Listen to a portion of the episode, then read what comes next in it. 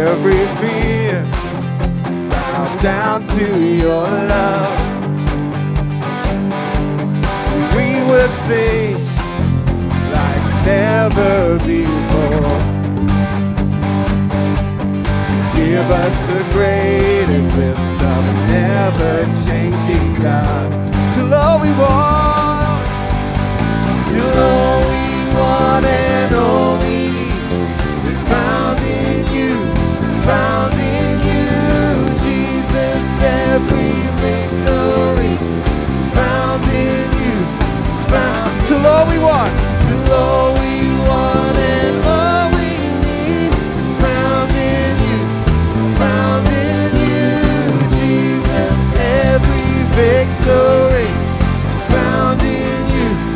presence there is freedom.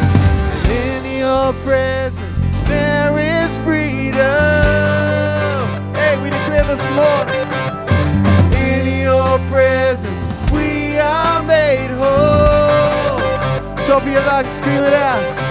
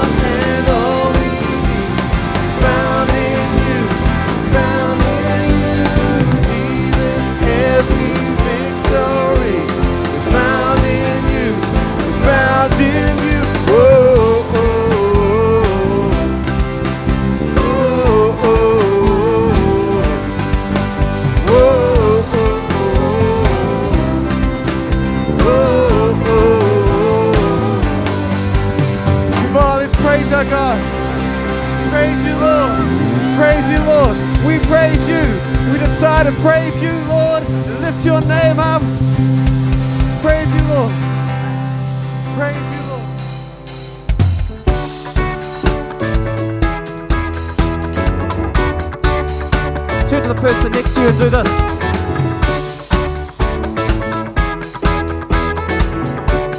And the other side. Yeah, come on. We need to wake up this morning. Come on. There we go. On the head. All right. Here we go.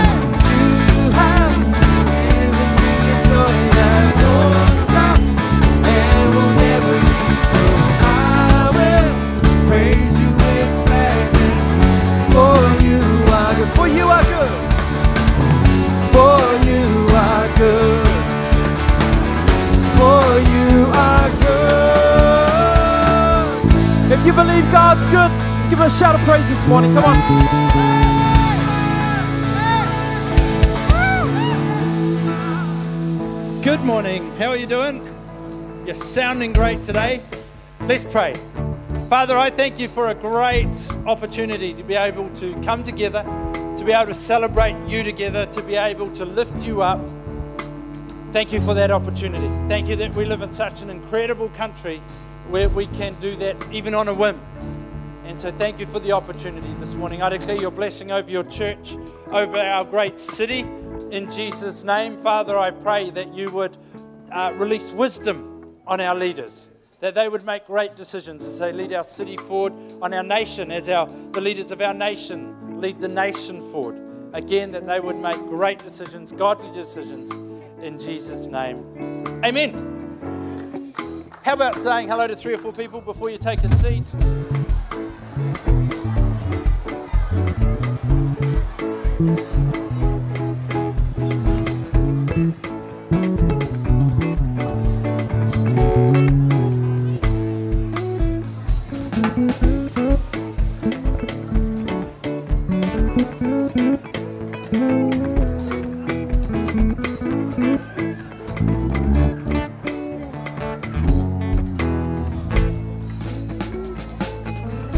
Is great to see you this morning. If you're visiting with us today, welcome.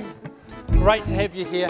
Can I encourage you, if you are uh, visiting with us today, as you leave, there's a table at the back. There'll be someone there. It's got white bags on it. There's information in there about who we are as a church and uh, where we're heading. And also, if we can help you any way at all in your journey, uh, spiritual journey, we would love to do that. So please um, just head to the table on the way out. That would be really, really good.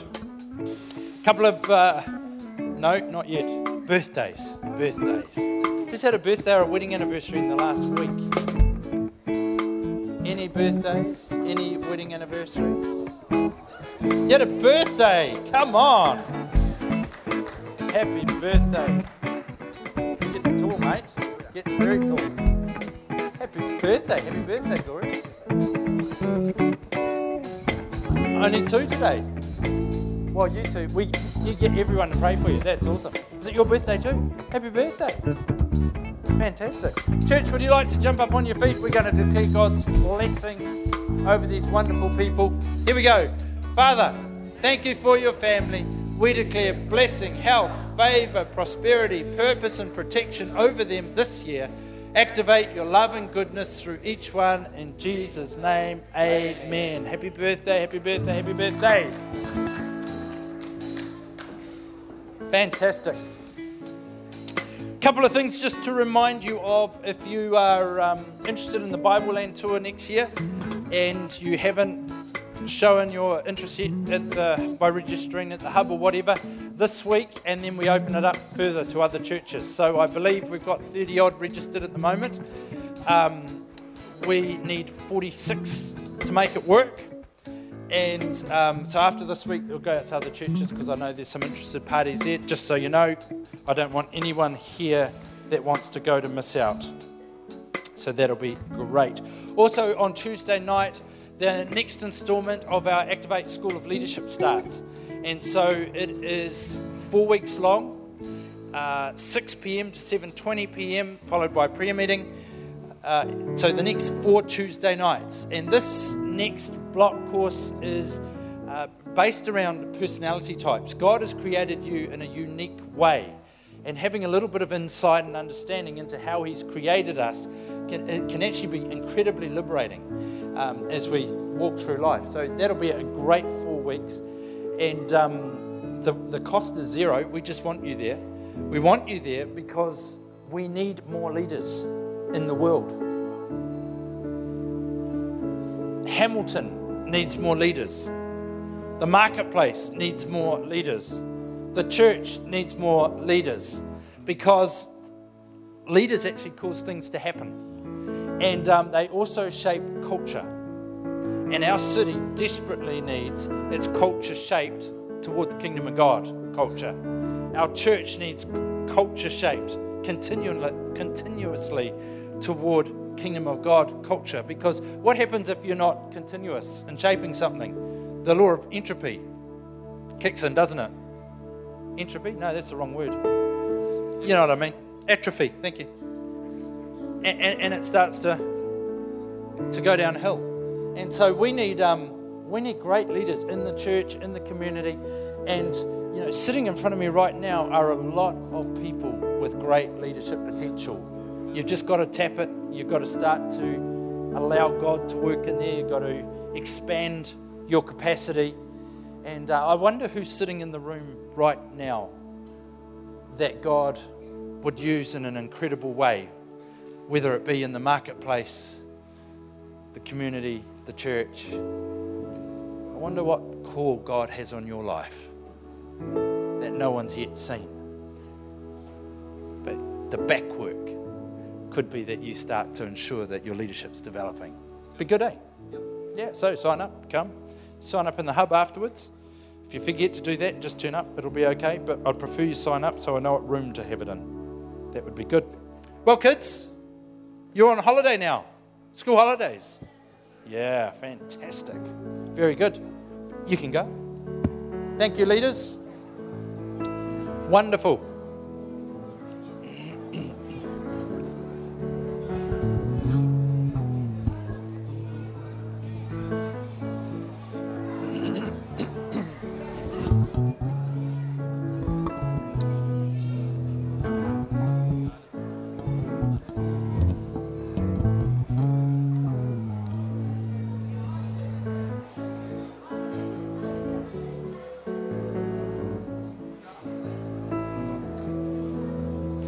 I started a little project last year, I think it was.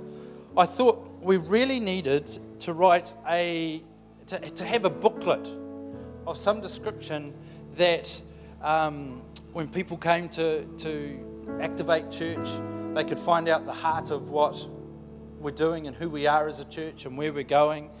And um, maybe what makes me tick a little bit would help people understand me a little bit more so they, you know, don't take offense when I say certain things.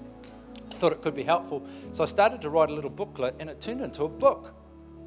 And um, so, look, these are the first three off the printing press, and I'm going to give them away if anyone would like one. Would anyone like one? Yeah, thank you. You're doing my ego good right now.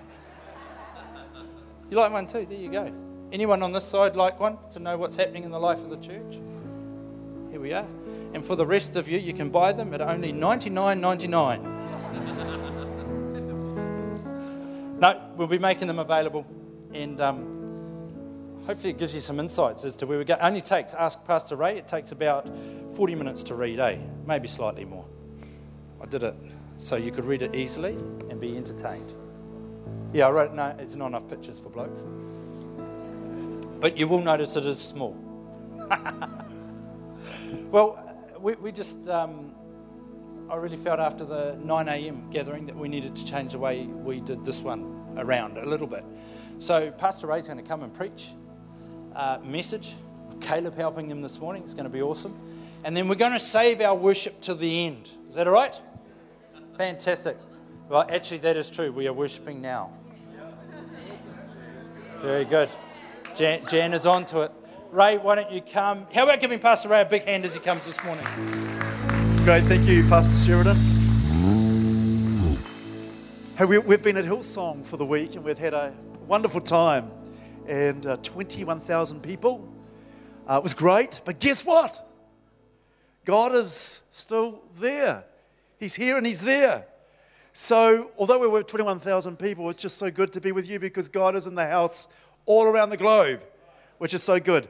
Hey, I really enjoyed that last song. Did, did you? I almost felt like getting my shimmy on.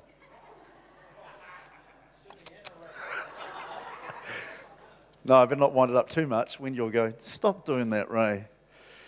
This morning, I want to talk about worship on purpose. Worship on purpose. And Caleb is going to give me a hand. Uh, at the end, he's going to be talking about worship in the context of contemporary culture. So um, it's going to be good. It's going to be really, really good. So if you have your Bibles, let's turn over to Psalm 19. And while you're doing that, I'll just open up my laptop here, which will be helpful.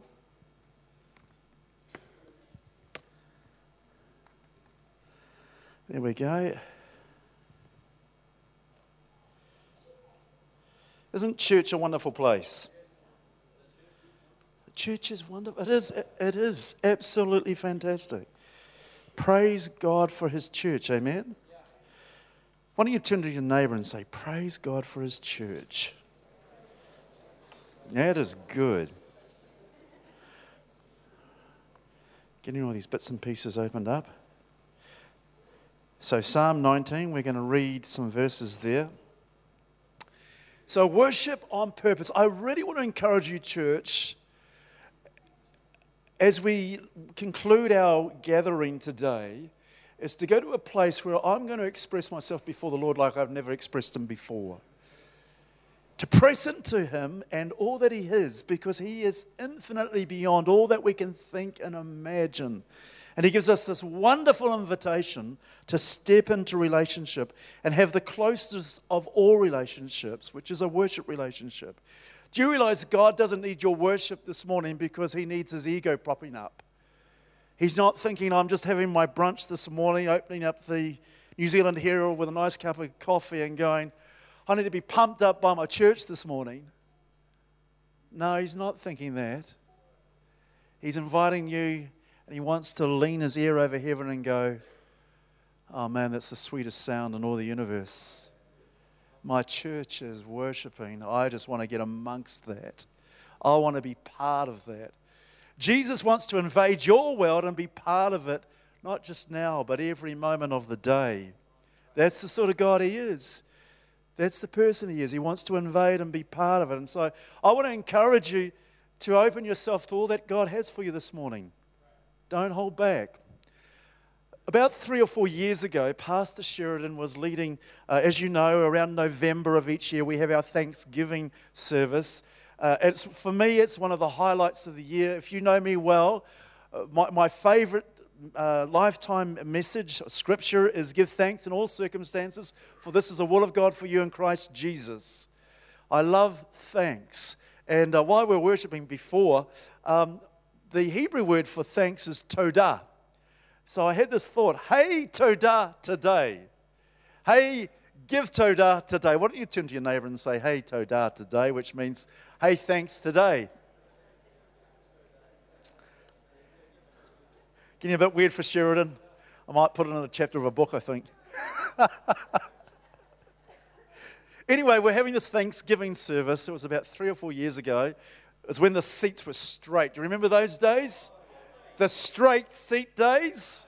Yeah, well, we're in the curved days. So they were in the straight seat days. I was standing about where Lance is in a straight seat. And I, I, I wasn't in a straight jacket, Lance.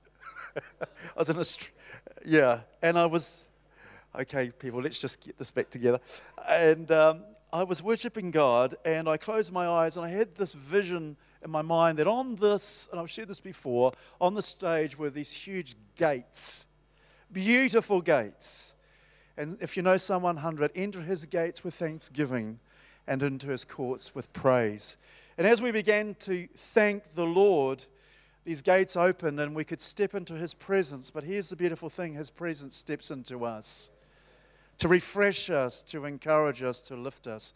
And today, the Holy Spirit is amongst us and within us, but He wants to step into us afresh and to lift us to a new level of understanding what it is to worship on purpose. And worship on purpose doesn't mean I simply come and express this is my worship time. Worship involves communing with God 24 7, seven days a week. Isn't that a good thing? You know how God is so amazing? He has made everything. We've got the first slide there. God has created it all. He's an infinite God who knows no limits, no boundaries. Sheridan can only probably do about five or six press ups this morning. Jay could do five or six hundred. but if we had Jesus here, well, uh, probably no limit to those. I don't know if he's into precepts or not, to be honest. But there is no limit to what God can do and who God is. There's a picture of our universe. And somewhere there's a little planet, and somewhere is a little country, and somewhere there's a little city, and somewhere there's a little building with a group of people could activate church. God made it, He created it. No limit to what He can make. It's some of His artwork in a galaxy that's billions of miles away. And here He makes this wonderful little blue planet called Earth, which you and I are on. He has it all, He made it all. Yet the God who has it all, the God who made it all, is still looking for something. He's looking for worshippers, and He's looking for you today. And I can imagine Father God having his brunch with Jesus this morning. Don't know if he's got the New Zealand Herald or not. Just looking for the sound around the earth. Is there a people who will worship me in spirit and in truth? And so we're going to pick up our story today from And this is what God is looking for for worshippers all over the earth, people of every race, every ethnicity, every age, every socio-economic structure, doesn't matter. He's looking for worshippers, young and old. Not because he needs it, but because this is the closest relationship God can have with any person, is a worship relationship. And to be a worshiper means every part of me needs to be involved with God. This is what we read in John 4, verse 23. But the time is coming, indeed, it's here now, when true worshippers will worship the Father in spirit and in truth. The Father is looking. He's created it all, He has it all, but He's looking, He's seeking, He's after those who will worship Him that way in spirit and truth. For God is spirit. Here it's repeated again, just to give the emphasis to it. So those who worship him must worship in spirit and in truth. This is a profound passage, absolutely profound. It's an eternal passage. This scripture, like all scripture, is true for eternity. God is calling his church through all the centuries, and we'll have a brief, very brief look at that, to worship him in spirit and truth. And it's on two levels. God wants us as humanity, you as an individual, to worship Him out of the truth of your heart, out of your spirit. But God is so focused on worship that Jesus Himself is the truth. And God Himself is the Holy Spirit. And with the work of Jesus and the work of the Holy Spirit in our lives and amongst us as a church, we give worship to the Father. Isn't that awesome? Isn't that absolutely wonderful? And you know the fruit of worshiping God in spirit and truth? The fruit of truth in your life is freedom. Isn't that amazing? And we all want freedom freedom to dance, freedom to sing, freedom to be who God has called us to be, freedom for you to be the success that God has said you are. That's the truth freedom to be free of every fear, that you can step into every opportunity that God has you to step into you. That's the truth, the freedom He wants you to step into. The freedom and the truth that God has for us as a church in this city, in this nation, and the nations to step in. That's the truth, the freedom that God wants us to walk into. But wait, there's more. Where the Spirit of the Lord is, there is freedom. So the truth brings freedom, the Spirit brings freedom. We have this wonderful environment to worship God. And as Pastor Sheridan, I love his illustrations about the kingdom of God, loosing and un- un- unlocking or unlocking. God wants to unlock truth into our lives that we can have the freedom to worship Him. Unlock the activity of the Holy Spirit in our lives that we can worship Him. Isn't that cool? So, so cool. Praise God for that. So, open your Bibles to John chapter 4. And we're going to pick it up a little bit earlier on in the story.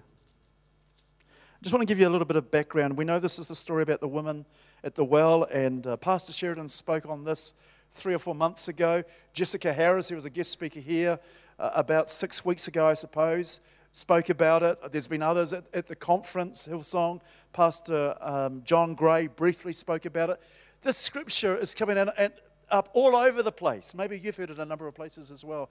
And I believe God wants to move with intentionality his church to a new revelation of what it is to worship him. He wants to take us. Why? Because we have the freedom to be who God has called us to be. Isn't that cool? So here's the story. In John chapter 2, Jesus is in the temple at Jerusalem and he makes a whip and he turns over the money table changes. Wouldn't that be fun to do? Make a whip and get in there and wasn't really fun. He was zealous for his house. He said, What did he say? My house will be called a house of prayer. An expression of worship to God. And of course, they accuse Jesus of saying that, you know, he said that he will destroy this temple and raise it up or build it up in three days. Of course, talking about his own body. Where the Pharisees, the religious leaders, say it's taken 46 years to build this. And what Jesus is really saying, this is the old way of worship. It's been at this place on this mount, the Temple Mount. For those that are going to uh, Israel next year, you will see it. It's an incredible place. Winnie and I had the privilege of seeing it last year.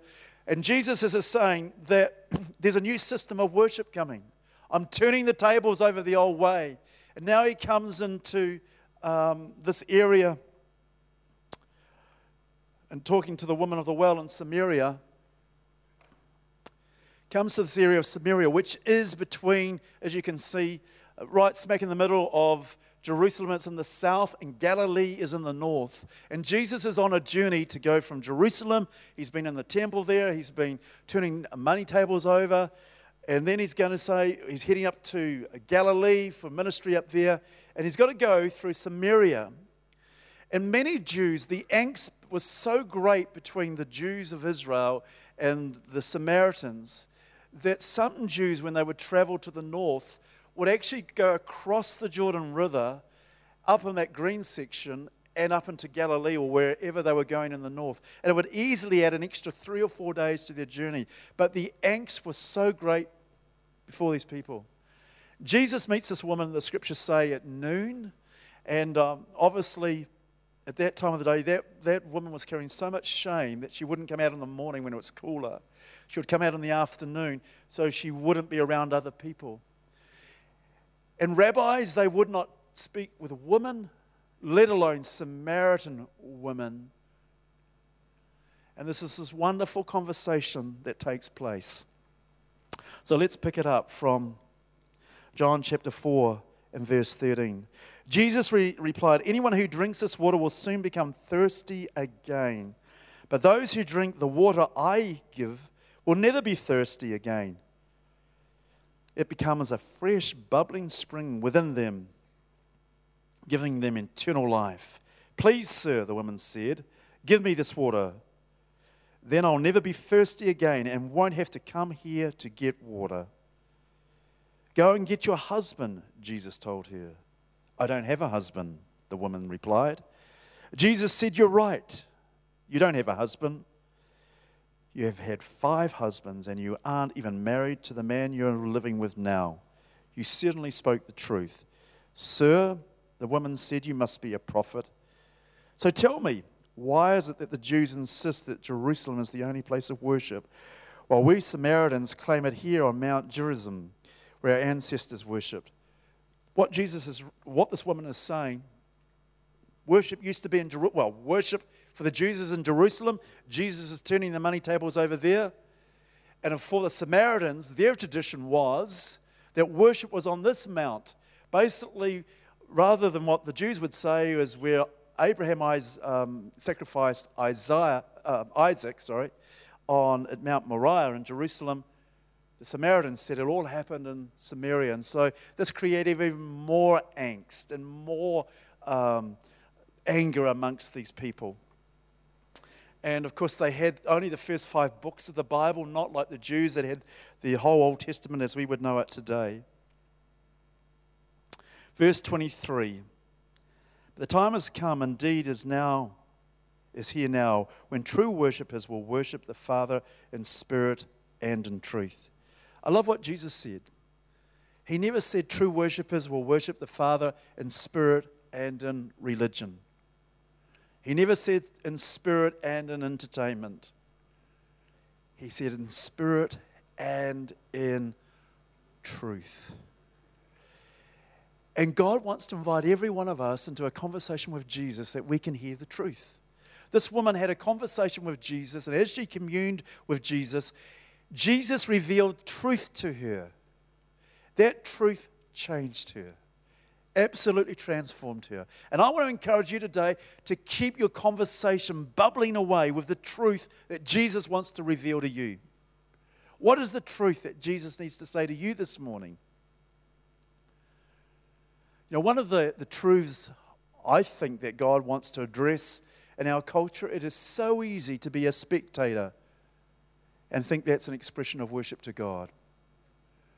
Jesus says, Come and be part of it with me. Step into the water. Come onto the boat. Let's be part of this. Let's not be spectators.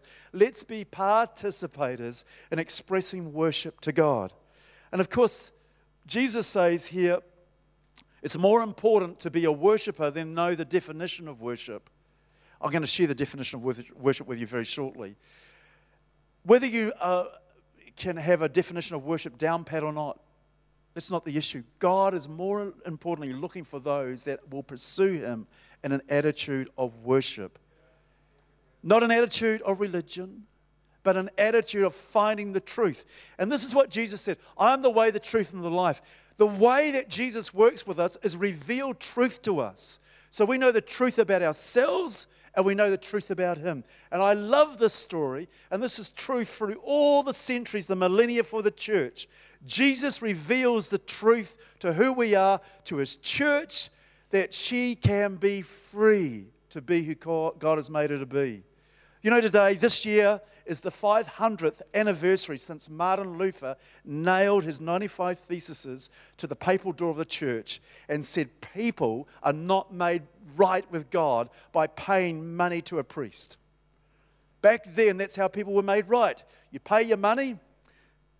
Here we go, Pastor Sheridan. A hundred bucks. He says, That's not enough. I'll have another hundred. He says, That's still not quite enough. we still got his hand out. and I'd have to pay money to be right with God. But Martin Luther said, That's bad enough. But the other thing that, that he addressed was, I have to do good works to be right with God. The truth is, we are made right with Christ by faith.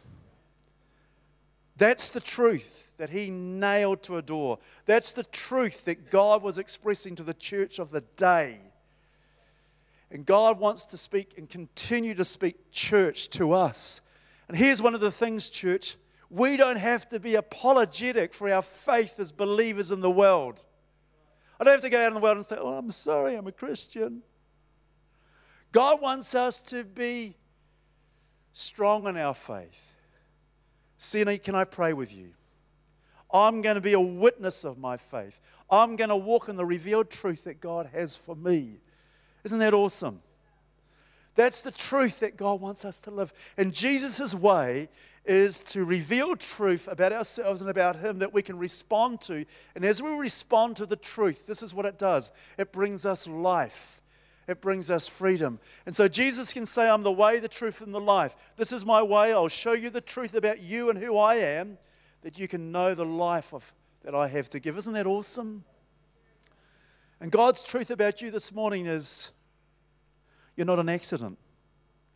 God's truth about you this morning has an incredible future and destiny for you.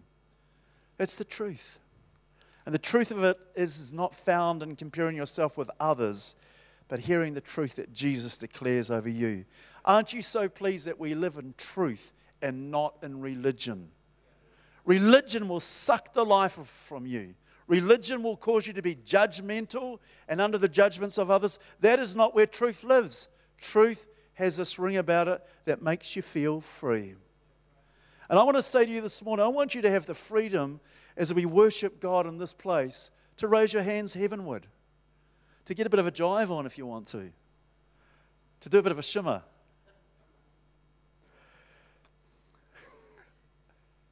Truth. Truth comes from knowing this word. God wants us to worship Him in truth the conversation with Jesus through His Word, that we know more about ourselves and more about Him, that we can become more like Jesus. Whenever, wherever, be like Jesus. That is an expression of worship. Isn't that cool?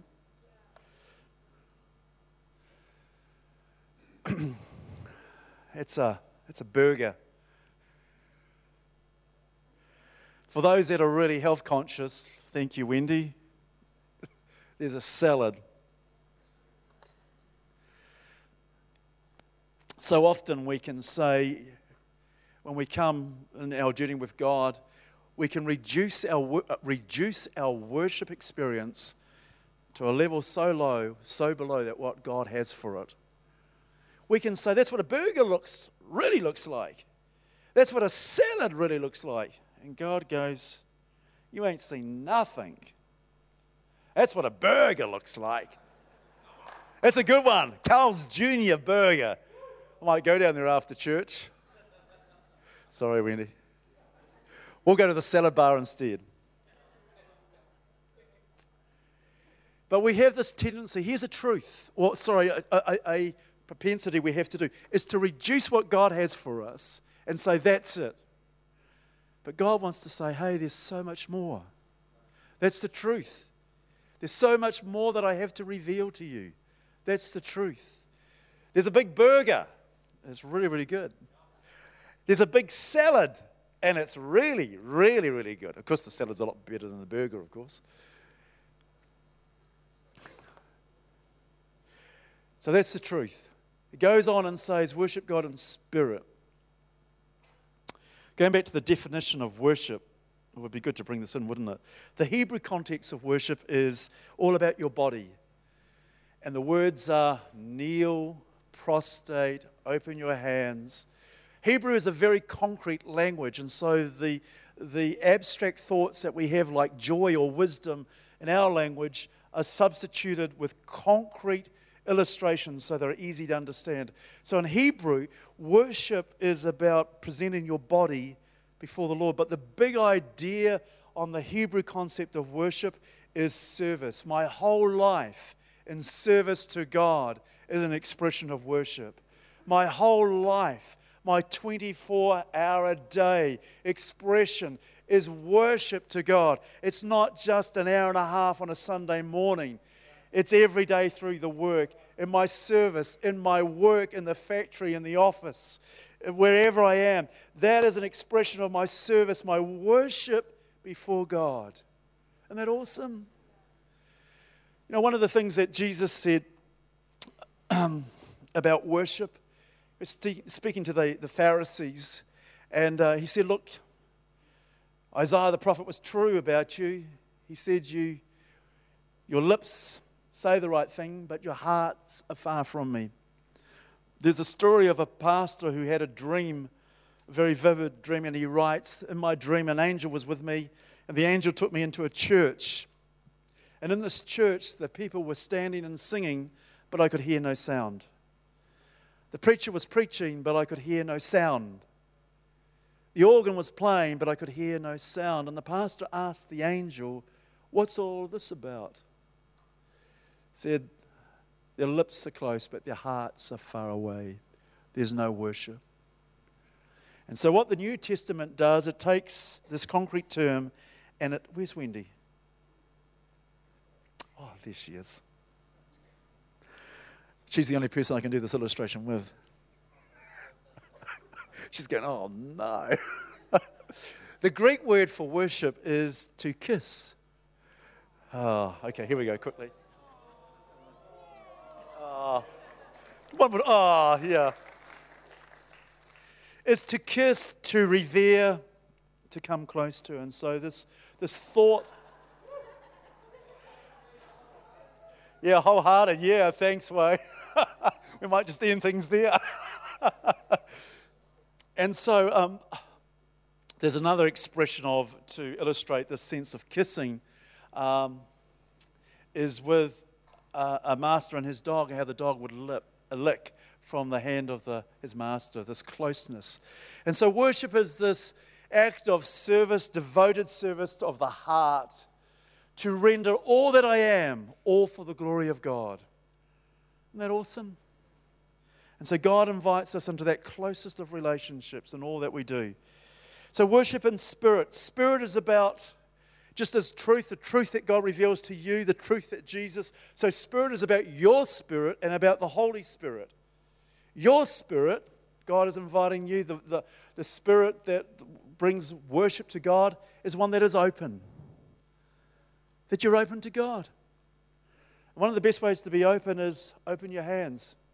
Amy Cuddy, who's a psychologist, uh, a psychologist. I've said this before. You can look at her TED talk. Did all this research about how you can change the way you feel. She used to think the, the thesis was you change the way you feel by changing the way you think. She said, That's all wrong. You change the way you feel by the way you hold your body. God knows this. So open your hands and your heart will open up. Try worshiping God like that's pretty hard.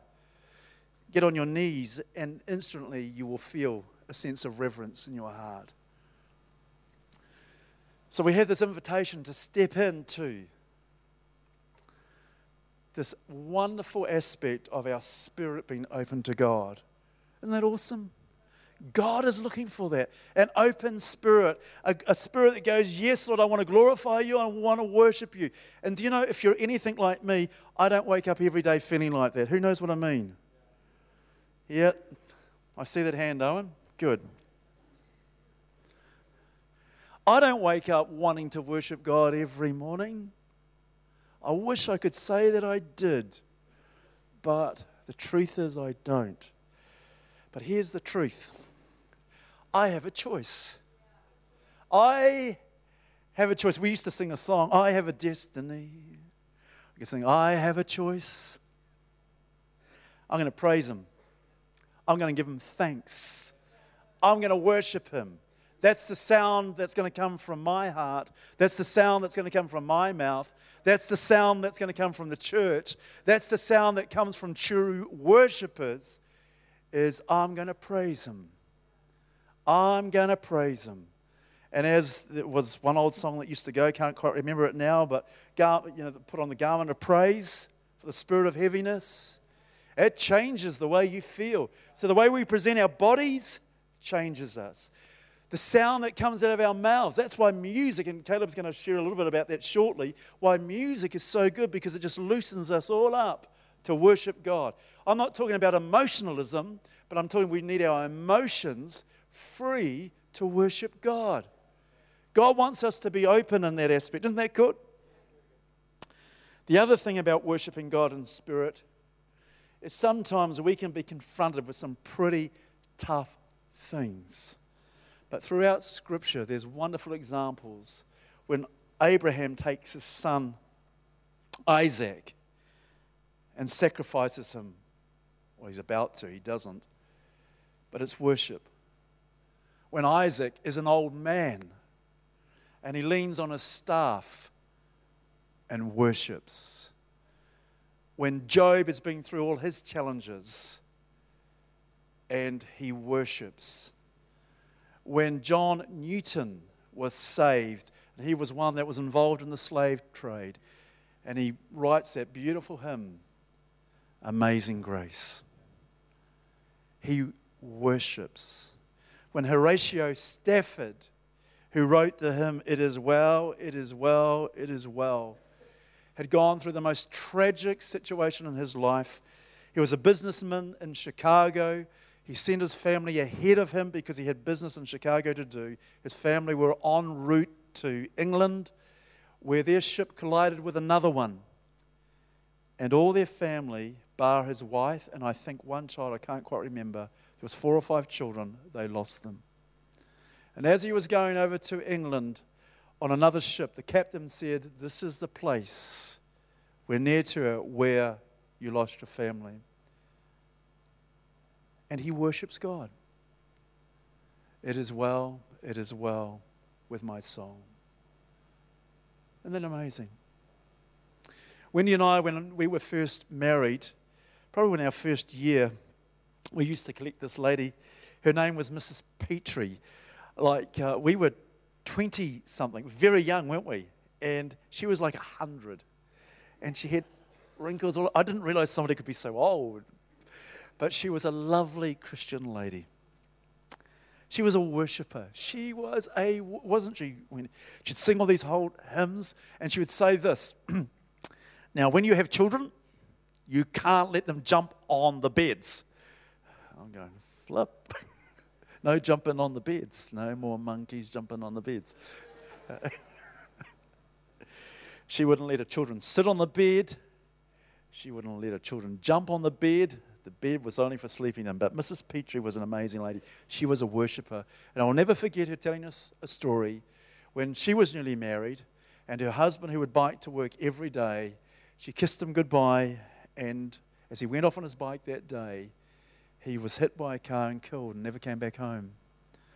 But here she is in her 90s, and she says, I'm a worshiper. I worship God. And it doesn't matter whether you're on the top of the hilltops or on the bottom of the valleys, my spirit is open. Because here's the thing as Jesus reveals the truth to us about who we are and who He is and who the church is, so the Holy Spirit personalizes that as we worship in spirit. The Holy Spirit is active amongst that. So here's Jesus active amongst the revelation of truth. And the Holy Spirit is active amongst the revelation of Spirit that our worship would be to Father God. Isn't that awesome? And Father goes, That's the closeness that I want with my family. All over the earth, I want worshippers that will worship me in spirit and truth because when there is worship, I'm going to pour out my power upon this planet. I'm going to change things. I'm going to transform things like no eye has seen and no ear has heard because people worship me. So, church, I want to encourage you let's be a church that worships on purpose, not accidentally, not because, oh, it's Sunday, but with intentionality. I will use every member of my body. I will use my hands. I will raise my hands. I will kneel. I will express my voice. And I can't sing, but I'll express my voice the best I can. And Sheridan and Wendy will tell you that. okay, will you shut up? will you keep quiet? No, I won't. I'm going to praise my God. I'm going to praise Him. And I want all of you to praise Him. And so let's worship on purpose. And let's give it up for Caleb. He's going to come and share. Thank you, Pastor Ray. Ooh, put the iPad on, the, on this thing instead of over there.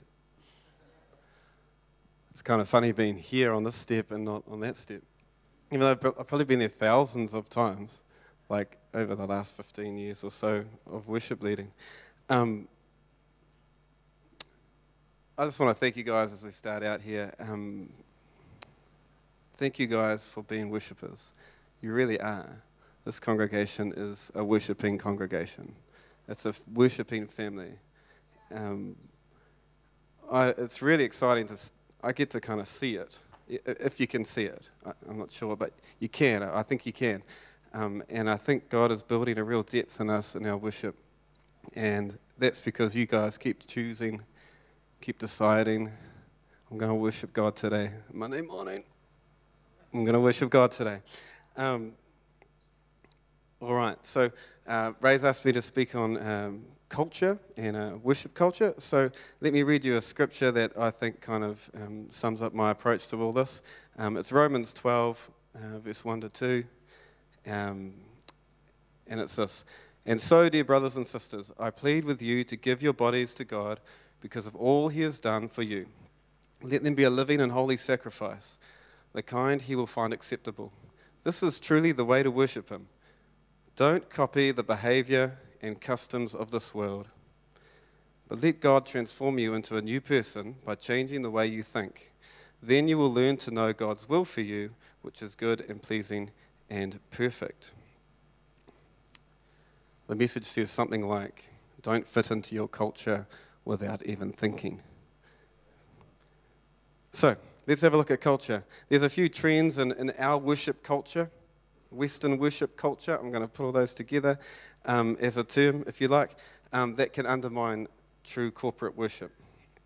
So, um, our Western culture, our, our worship culture as well, uh, increasingly focuses on individual stars and celebrities when it comes to worship. Uh, celebrity worship leaders are a thing these days. Is it's got to sound weird, eh? Celebrity worship. That's kind of is that a weird thing to say? But it's a thing. It really is a thing. Um, well, you know the names: um, Israel or Darlene or Joel. You know their last names because because they're a celebrity. Um, I'm not hassling them either, by the way. Uh, 30 years ago, not so important, but today, this is how it is. Um, there is a cultural pull for us to copy famous worship leaders and be clones, if you like. Um, or, alternatively, to rebel and be different. I'm not going to be like that. Oh, I love that. I'm going to be like that. You know, got, you know, get the, I don't know, get the, get the, get the haircut. No, I'm going to have a beard. No, they've got beards now. I'm being silly about image, but I think we, we try and copy, try to figure out who they are somehow and copy that, but we'd have no idea who they are at all. Um, they're just an image for us. Um, they, the problem is they quickly become a marker point or a, like a, a, reference point for our Christian walk. Um, that's how it is in Western culture. People look at celebrities and go, oh, yeah, that's what they're wearing. This is their thoughts. This is their values. Okay, and, and we, very hard to uh, avoid that in our Christian culture as well. We're kind of born into the Western world, and that's just how it is. And so we have to be aware of that, that we're not trying to be a copy or a clone, um, but instead we have a mandate to take up the responsibility and leadership that each and every one of us carries in the area of worship, not just some holy anointed person who is famous. No, we're we all are here to create, to be intentional about here as in heaven, to express adoration, to value God's manifest presence, to listen to God and to obey Him, and to do that. Um, that's what we're all here to do. All right. Second point uh, music and worship are strongly associated with each other these days. Isn't that, oh, is that a surprise? Did anyone not realize that? Um, uh, the thing is, it's gotten quite deep in our culture that it's to the point of our language. So, worship music is a thing. Worship time, worship set. These, this is the way we talk about worship. Is, is there's always music associated with it. It seems, um, and that's kind of strange. Um, so therefore, that's how we think because that's the way we talk. Um, but we need to remember, music itself is not worship. Music is good. Painting is good. Yes, yes. Photography, video, all kinds of creative expressions. Writing is good. Uh, reading is good. Walking in nature is good. All those kinds of things are really good. Um, there are ways to express ourselves uh, in worship to God. And music is interesting because it's a way that brings us together in unity and, and as a disparate group of individuals at times. We get to do this together Um, so it's uniquely powerful in that corporate setting as well as in the individual one. Um, so it's pretty cool. Um, I really like it. The worship set at church, um, here's, here's what I think it's for I think it's a place to encounter God. So, not just to sing songs and feel good, it's a place to encounter God. Um, uh, music is biblical, it's universal throughout all cultures, um, but in the end of the day, as Ray said before, if our hearts are far away, um, it really means nothing. Our expression means nothing without the heart behind it. Um, so the Bible has plenty to say about that, um, but we won't read all that. My final point here um, another trend in worship culture, and this is a bit of a big thought, um, so stay with me, but another trend over the last 50 years or so is, to, is the increase in the importance of individual consumption of worship music. This is where the nerd in me gets going. As opposed to corporate expression of worship. Let me just say that again.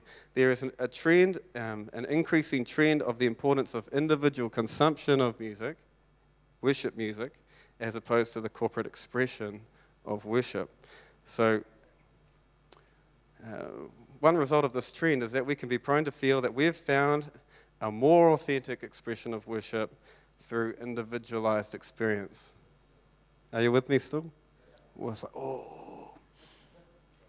I had to read a whole lot of really awful readings to, to twig on this. So, I summarize for you. It's so easy to think that that walk in the, in the bush is more important than what people do together in a congregation um, or more authentic, more real, which I don't think is quite true. I think both are very important. What happens in the secret place and what happens in public, very important. That different things happen in those two different environments. And so it's really important that you do take that bushwalk or listen to that music on your iPod or get painting or take photos. But it is also really important that you come to church and you do something together in unity um, all right. So, at the end of the day, I just want to land here. It's genuinely a countercultural thing to be an active participant in corporate worship. It's not what. It's not really that normal elsewhere. Hey, this is a special thing. This is a. This is a thing we get to do. Um, let me just re- give you my paraphrase of Romans 12:1 that I read earlier. This is my little my little workup. Make a decision to worship God. Own the journey. Be intentional. We will lead this nation. We will bring about genuine culture change if we keep growing in the area of worship. That's in the secret place and corporately. So you guys are the worship leaders. People often talk, that's that language thing again. People talk about me as being a worship leader. I've got this title. Anyone goes, lead me. No, you guys don't. That's pretty cool here. Um, but I'm not the worship leader. we are the worship leader. Corporate, group, family. We are the body. We are the leaders of worship in this nation. All right, back to you, Pastor Ray.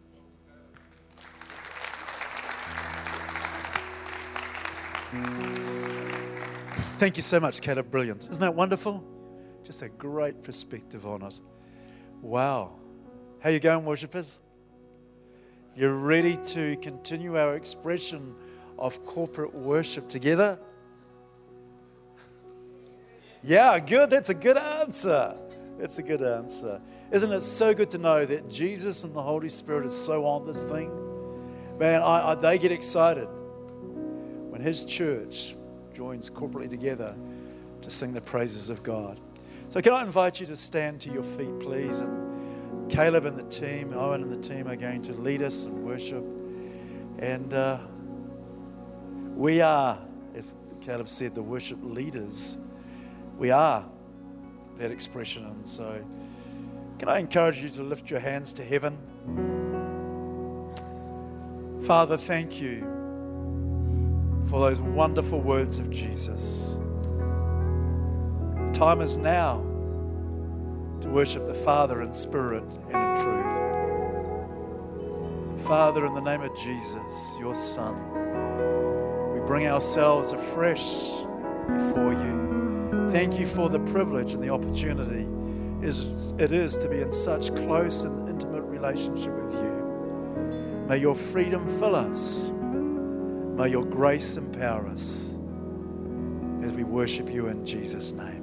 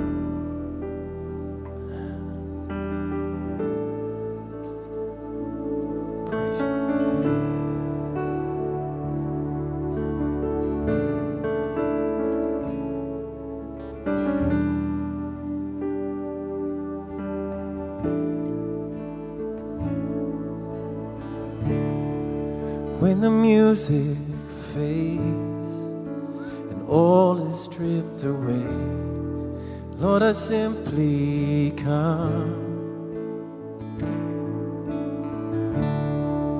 Longing just to bring something that's of worth that will bless your heart.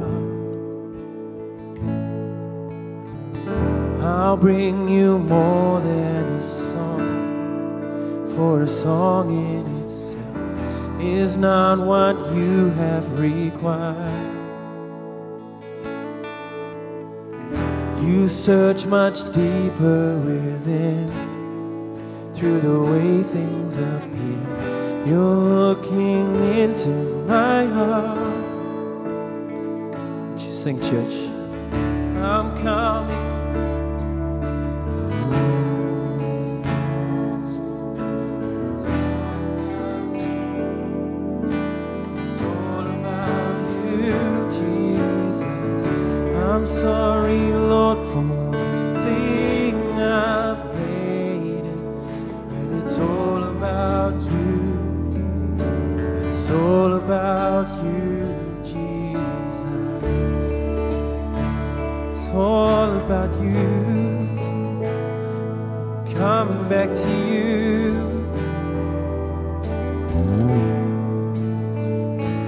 Endless worth.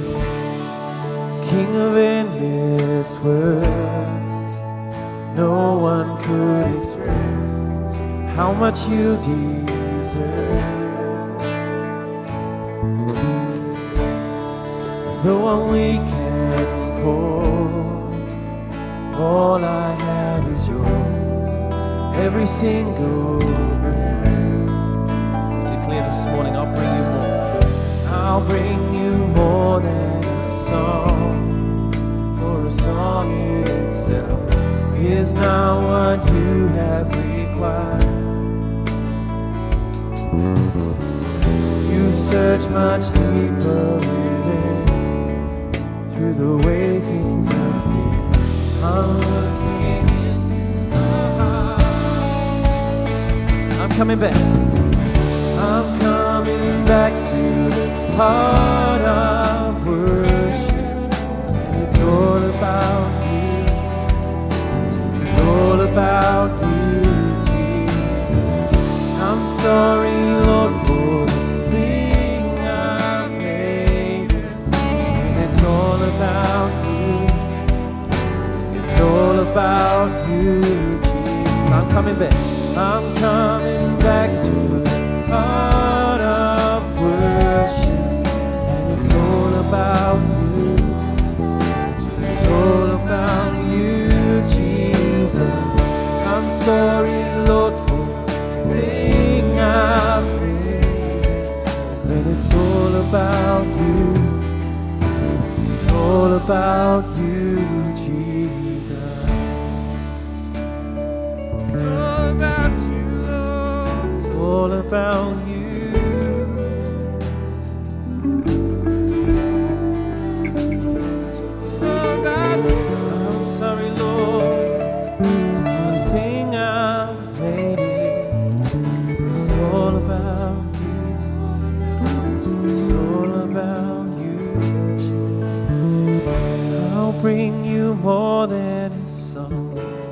Bring you more than a song.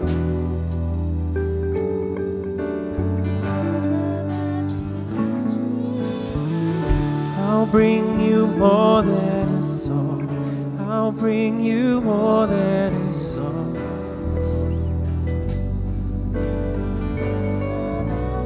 What you sing? I'll bring you more than. I'll bring you more than a song. We declare in this house this morning, Lord, we cry out to you. I'll bring you more than a song. I'll bring you more than a song.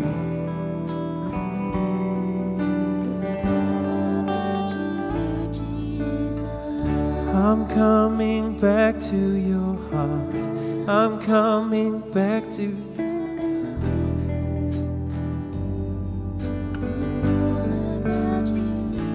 coming back to your heart, Lord. I'm coming back to your heart. I'm coming back to your heart. It's all about you, Jesus. I'm coming back to the heart of and it's all about you. It's all about you. I'm sorry, Lord, for the thing I've made it, and it's all about you. It's all about you, Jesus. I'm coming back to the It's all about you. It's all about you, Jesus. I'm sorry, Come on, church, lift our voices. When it's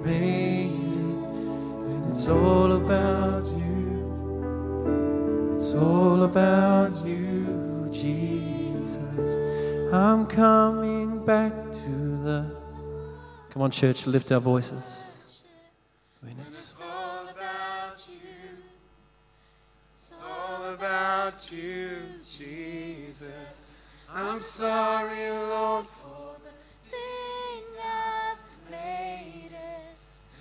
all about you. It's all about you, Jesus.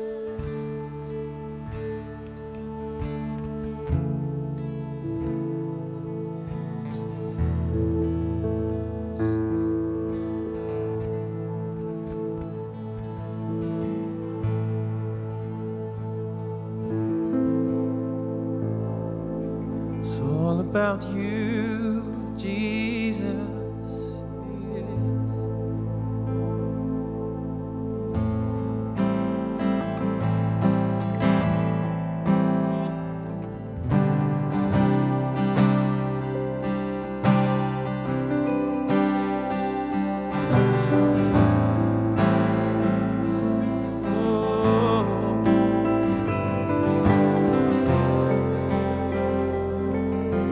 life be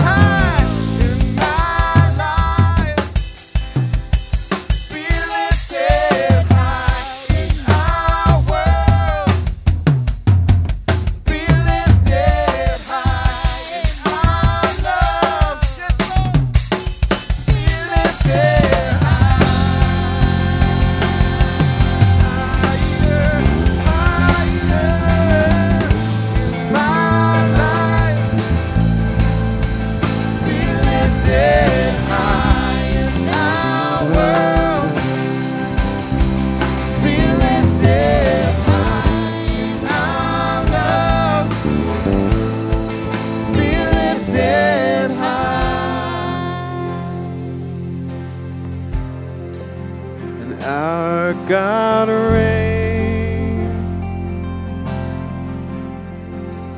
Our God.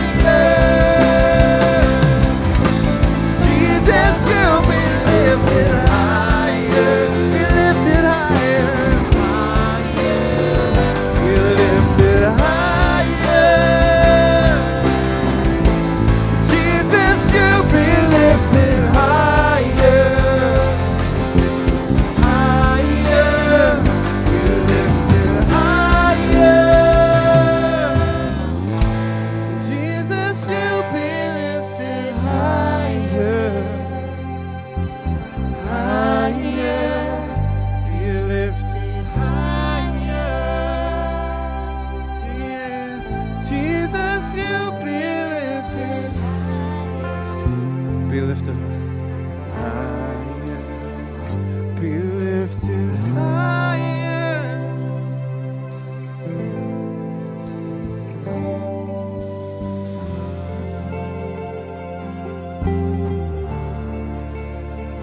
want to open your mouth? Open it. If you want to sing praise, you sing praise. If you want to worship, you worship.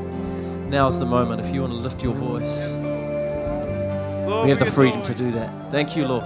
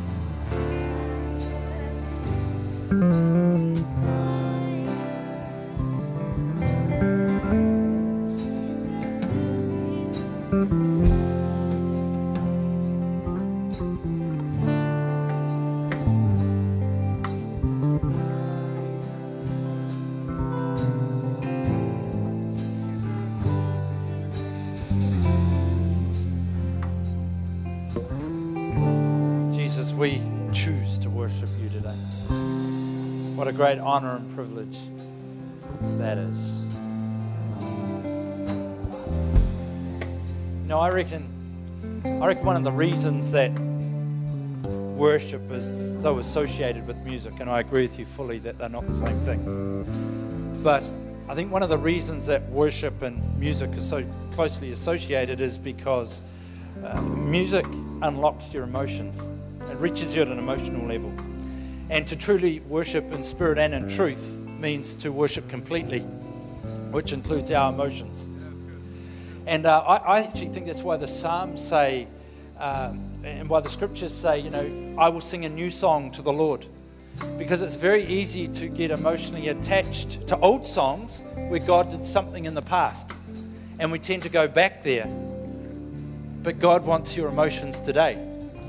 He wants you to attach to Him and worship today, not just in yesterday.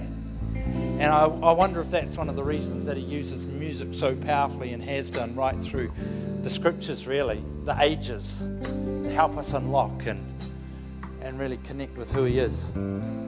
I agree fully. We've got, I mean, who would think ever of um, copying the celebrity worship leader's hairstyle? I mean, it's ridiculous. I can't quite get my head around that.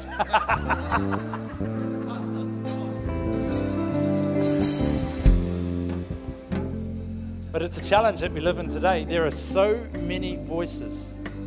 You know, we live in an incredible age. I can listen to a podcast of this person, that person, the other person. I can, I can listen to the music that this person, that person. So, there's so many voices.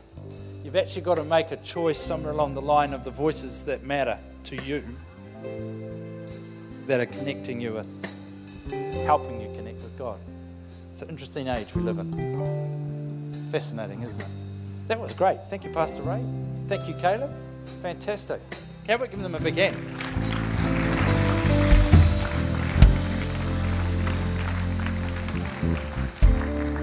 Hey, just one more comment. I said this in the, in the first gathering too.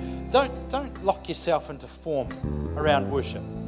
You know, form is what it looks like for you. It's a very subtle trap. There's a story and it's told of uh, a church, and we can all fall into this because we're all people. People make up the church, okay? So there's a story it's told of a church years ago, and they had the organ, and the organ sat eight inches out from the wall. And no one knew why, but it sat eight inches, and people tried to shift it, but it caused all sorts of mayhem. It sat eight inches from the wall. And they went to a new building, and when they set the organ up, it was set up eight inches from the wall. And someone had the audacity to ask, Why is the organ eight inches from the wall? No one knew. That's just how the organ is. They did some research and they discovered that years before, the church was in a building with a slopy roof, and the organ player was tall. And unless the organ was eight inches from the wall, his head hit the roof. But we can so easily lock ourselves into a form of something for a stupid reason that actually had a very practical outworking at the time, but means nothing today. And I think that's something that we can all carry as we go into the week. Don't lock yourself into a form, lock yourself into worshiping God. Can I ask you to bow your heads for a moment? Because worship is an aspect of relationship. It's been said that worship is the most intimate relationship. But worshiping without relationship is pointless. And I want to ask you this morning are you in relationship with God? Are you in relationship with God the Father through Jesus Christ? Because He went to a cross, Jesus. He died on a cross, carrying the weight of our imperfections, the, the weight of what we've done wrong, the weight of sin. He was raised to life on the third day. And the Bible now tells us that the only way to the Father, the only way to God is through Jesus Christ because of what He did on that cross for us. And so today, as we've discussed and, and looked at worship, I think it would be a tragic thing if you left this building and you weren't actually in relationship with the God that we're worshiping. And in just a moment, I'm going to invite you to step into a relationship with Him. And it may be the very first time you've done that, or for whatever reason, you may have stepped right back from relationship with God, and perhaps you just find yourself here today. Let me tell you, you haven't just found yourself here, it's a divine invitation. God would say, Come on, step back up. Let's start relating again. Relationship is vital, it's at the base of it all relationship with God. Just a moment, I'm going to ask you to lift your hand if today you're saying, Jesus, today I choose you for the first time. Or for whatever reason I've stepped back, but today I'm stepping up again. I choose you today. Just a moment, I'm going to ask you to lift your hand.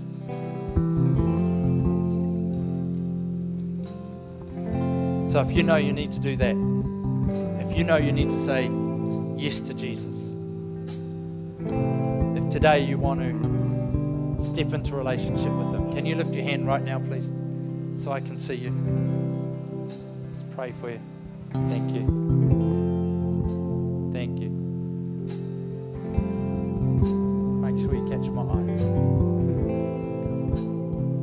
Only going to wait a couple of moments. Fantastic.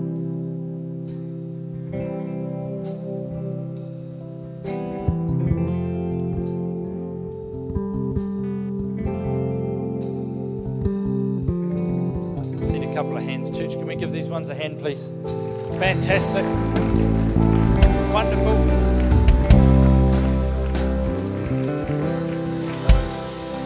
Father, as we go into our week this week, wherever we are, whatever we're doing, help us be like Jesus, I pray.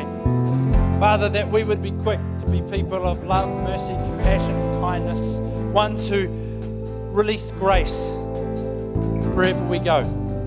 I thank you for your church, and I pray that this week we are a blessing to all those around us, to our city, in Jesus' name. Thank you for coming out this morning.